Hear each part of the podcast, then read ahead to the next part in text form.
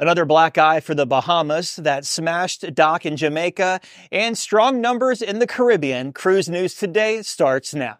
From the Cruise Radio Studio in Jacksonville, Florida, this is Cruise News Today with Doug Parker. Good morning. Here's your cruise news for Monday, February 12th. Two women from Kentucky are speaking out after their drinks were spiked and then assaulted by staff members at Pirates Cove Beach Resort in Freeport, Bahamas. Now, the pair were on a four night carnival cruise when the ship docked in Freeport on the very last day of their trip and they went to the beach. After accepting a two for one drink offer from a resort staff member, they soon fell ill and then lost consciousness. They later discovered they had been assaulted, showing physical signs of the attack and testing positive for narcotics. Bahamian police arrested two men in connection with the assault following an investigation that included reviewing security footage and interviewing staff members. The FBI has also stepped into this investigation.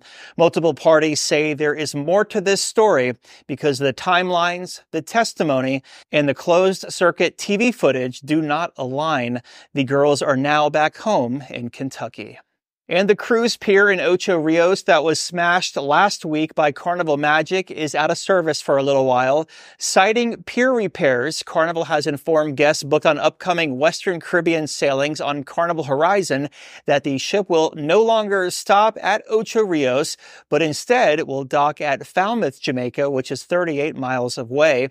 The change impacts February 11th, the 25th, and March 10th departures.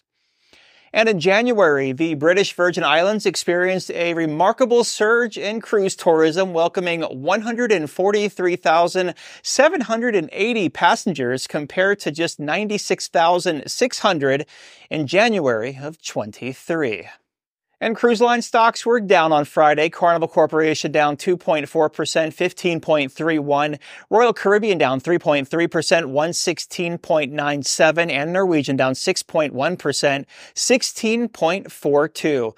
If you have a story, drop us a line. Tips at cruiseradio.net. Have yourself a great Monday. I'm Doug Parker with Cruise News Today.